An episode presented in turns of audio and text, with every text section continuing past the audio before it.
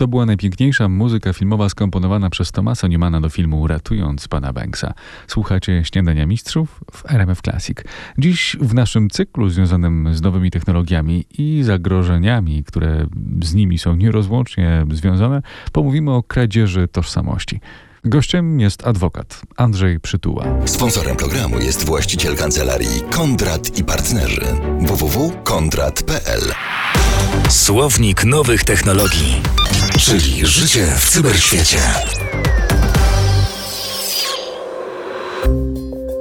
Kradzież tożsamości w obecnych czasach, przy wszystkich nowych technologiach, to jest rzecz częsta?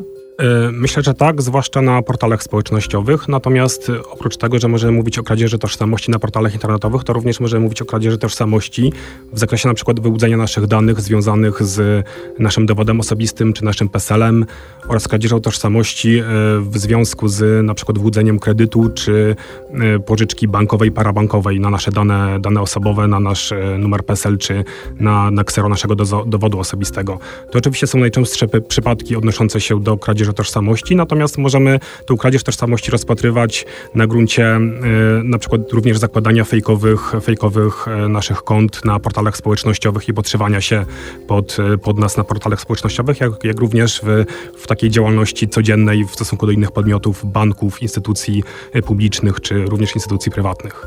No właśnie, jeżeli ja wejdę na y, Twittera na przykład i znajdę tam konto podpisane Krystyna Janda, ale po jakimś czasie upewnię się, że to jednak wcale nie jest ona, to czy to jest kwalifikowane przez prawo jako kradzież tożsamości?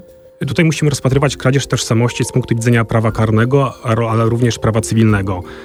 Kradzież tożsamości jest penalizowana przez kodeks karny, to jest przestępstwo z artykułu 190a, paragraf 2 kodeksu karnego. I żeby można było mówić o kradzieży tożsamości i e, przestępstwie kradzieży tożsamości, to muszą być spełnione e, pewne warunki z tego przepisu. My to nazywamy znamionami czynu zabronionego. E, mowa tutaj przede wszystkim o podszywaniu się pod inną osobę w celu wykorzystania jej danych osobowych albo wizerunku oraz również w celu wyrządzenia jej szkody osobistej lub majątkowej. I bardzo często pewne czyny, które z punktu widzenia prawa cywilnego mogą być traktowane jako kradzież tożsamości, z punktu widzenia prawa karnego niekoniecznie tą kradzieżą tożsamości są, ponieważ tego, nie ma tego ostatniego znamiona czynu zabronionego, a mianowicie działania na, na szkodę osoby, e, szkodę majątkową lub osobistą tej osoby, na którą e, szkodę działamy, czyli gdzie podszywamy się pod, pod, pod daną osobę. Czyli jeżeli ktoś na przykład stworzy ten profil Krystyny Jandy i będzie tam wypisywał wulgaryzmy, co uderza w wizerunek Krystyny Jandy, to y, kwalifikuje się to jako kradzież tożsamości na gruncie prawa karnego. Jasne, jak najbardziej, bo tutaj działalnością tej osoby, celem działalności tej osoby jest działanie na szkodę pani Krystyny Jandy, czyli na szkodę, szkodę osobistą. Niekoniecznie może majątkową, ale na szkodę osobistą i stąd można mówić w tym przypadku o kradzieży tożsamości i o przestępstwie kradzieży tożsamości jak najbardziej. A jeżeli fan klub Krystyny Jandy założy na Twitterze konto Krystyna Janda i będzie wstawiał tylko zdjęcia i opisy, jaka jest wspaniała, cudowna i, yy, i doskonała, w takiej sytuacji, jeśli będą mieć zgodę pani Krystyny Jandy na, na taki profil, założenie takiego profilu, no to myślę, że jak najbardziej to jest e, działanie legalne. Możemy to traktować jako wykorzystanie wizerunku pani Krystyny Jandy, nie mając, e, nie mając zgody na, na wykorzystanie tego wizerunku. W sytuacji, gdy ten fanklub pani Krystyny Jandy nie miałby takiej zgody, pani Krystyny Jandy, jak najbardziej pani Krystyna Janda mogłaby tutaj kierować roszczenia z tytułu naruszenia jej dóbr osobistych, czy bezprawnego wykorzystania jej wizerunku z punktu widzenia prawa autorskiego. Ale ym, nie byłoby to przestępstwo kradzieży tożsamości. Nie byłoby to przestępstwo kradzieży tożsamości, nie. Z jakim jakiego rodzaju podszywaniem, e, kradzieżą tożsamości najczęściej spotykamy się, jeśli chodzi o przestępstwo kradzieży tożsamości? E, przede wszystkim e, jest to kwestia na przykład wyłudzenia kredytu, czy na przykład wyłudzenia danych osobowych osoby, loginów, haseł do, do bankowości elektronicznej, czy do innych portali, w tym również portali społecznościowych, jak na przykład loginu i hasła do portalu społecznościowego danej, danej osoby. Oczywiście takim najbardziej popularnym przestępstwem czy czynem, gdzie możemy mówić o kradzieży tożsamości, to jest przede wszystkim wyłudzenie kredytu skserowanie czyjegoś dowodu osobistego, czy spisanie danych, danych z czyjegoś dowodu osobistego, numeru PESEL po to, aby potem wykorzystać te dane osobowe do na przykład zaciągnięcia kredytu na, na daną osobę i w ten sposób wyrządzenia jej szkody majątkowej. Tutaj ewidentnie ta szkoda majątkowa występuje i to będzie jak najbardziej przestępstwo kradzieży tożsamości. Oczywiście jakieś legitymowanie się w, w hotelu, e, prawda, do, cudzym dowodem osobistym po to, żeby na przykład okraść pokój hotelowy, czy na przykład wypożyczanie samochodu na czyjś dowód osobisty po to, żeby ukraść ten, ten samochód następnie. To są takie typowe przykłady kradzieży tożsamości i to będą jak najbardziej przestępstwa kradzieży tożsamości. Jak łatwe z perspektywy przestępcy jest y, wykorzystanie takiego y, fałszywego dowodu osobistego? Jeżeli ma te wszystkie dane, które my mamy w dowodzie osobistym, to y, jakie są kolejne czynności, żeby doszło do tej kradzieży tożsamości? Co on musi zrobić? Bo wystarczy rzeczywiście mieć samo ksero dowodu osobistego, żeby móc popełnić te wszystkie przestępstwa, o których pan mówił?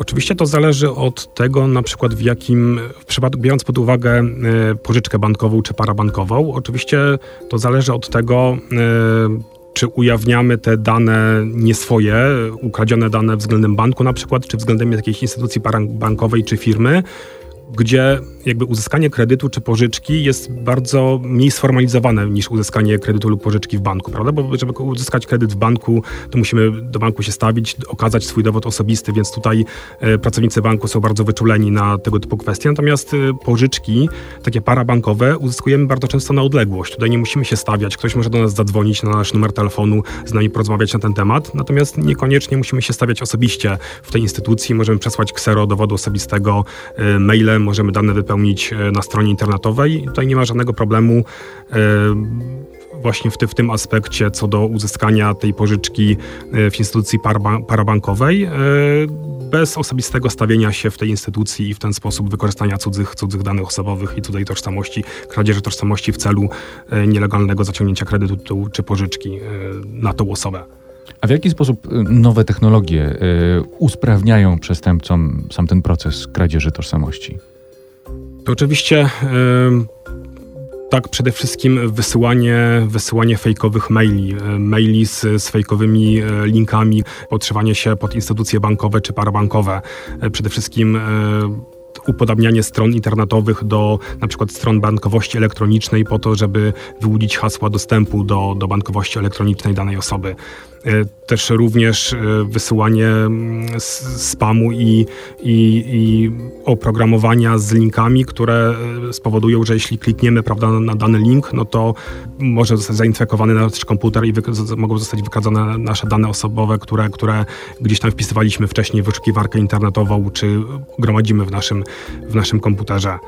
E, to są przede wszystkim e, jakby te, te, te pułapki, które, które powodują, że te nowe technologie sprawiają, e, że, że ta kradzież tożsamości w dzisiejszych czasach jest bardzo popularna i bardzo łatwa. Jak możemy się przed tym bronić? Czy nowe technologie dają też nam jakąś szansę obrony przed tym wszystkim? Oczywiście powinniśmy za każdym razem sprawdzać te maile, czy, czy, czy nie otwierać podejrzanych załączników, które, które przychodzą na naszą skrzynkę mailową. Oczywiście żaden bank czy instytucja parabankowa nie, nie, nie żąda od nas, żebyśmy im, im mailem e, przesłali e, kody do, swojego, do swojej bankowości elektronicznej, czy hasła do swojej bankowości elektronicznej. Przede wszystkim na tego rodzaju pułapki musimy uważać i być czujnym i oczywiście osobom e, nieuprawnionym e, tych, tych danych nie, nie ujawniać, uważać na e, te wszystkie wiadomości czy, czy, czy, czy strony internetowe, które przeglądamy. Tutaj uważać na, na te kwestie przede wszystkim. To był Słownik Nowych Technologii, a więcej na ten temat znajdziecie w podcaście na rmfclassic.pl.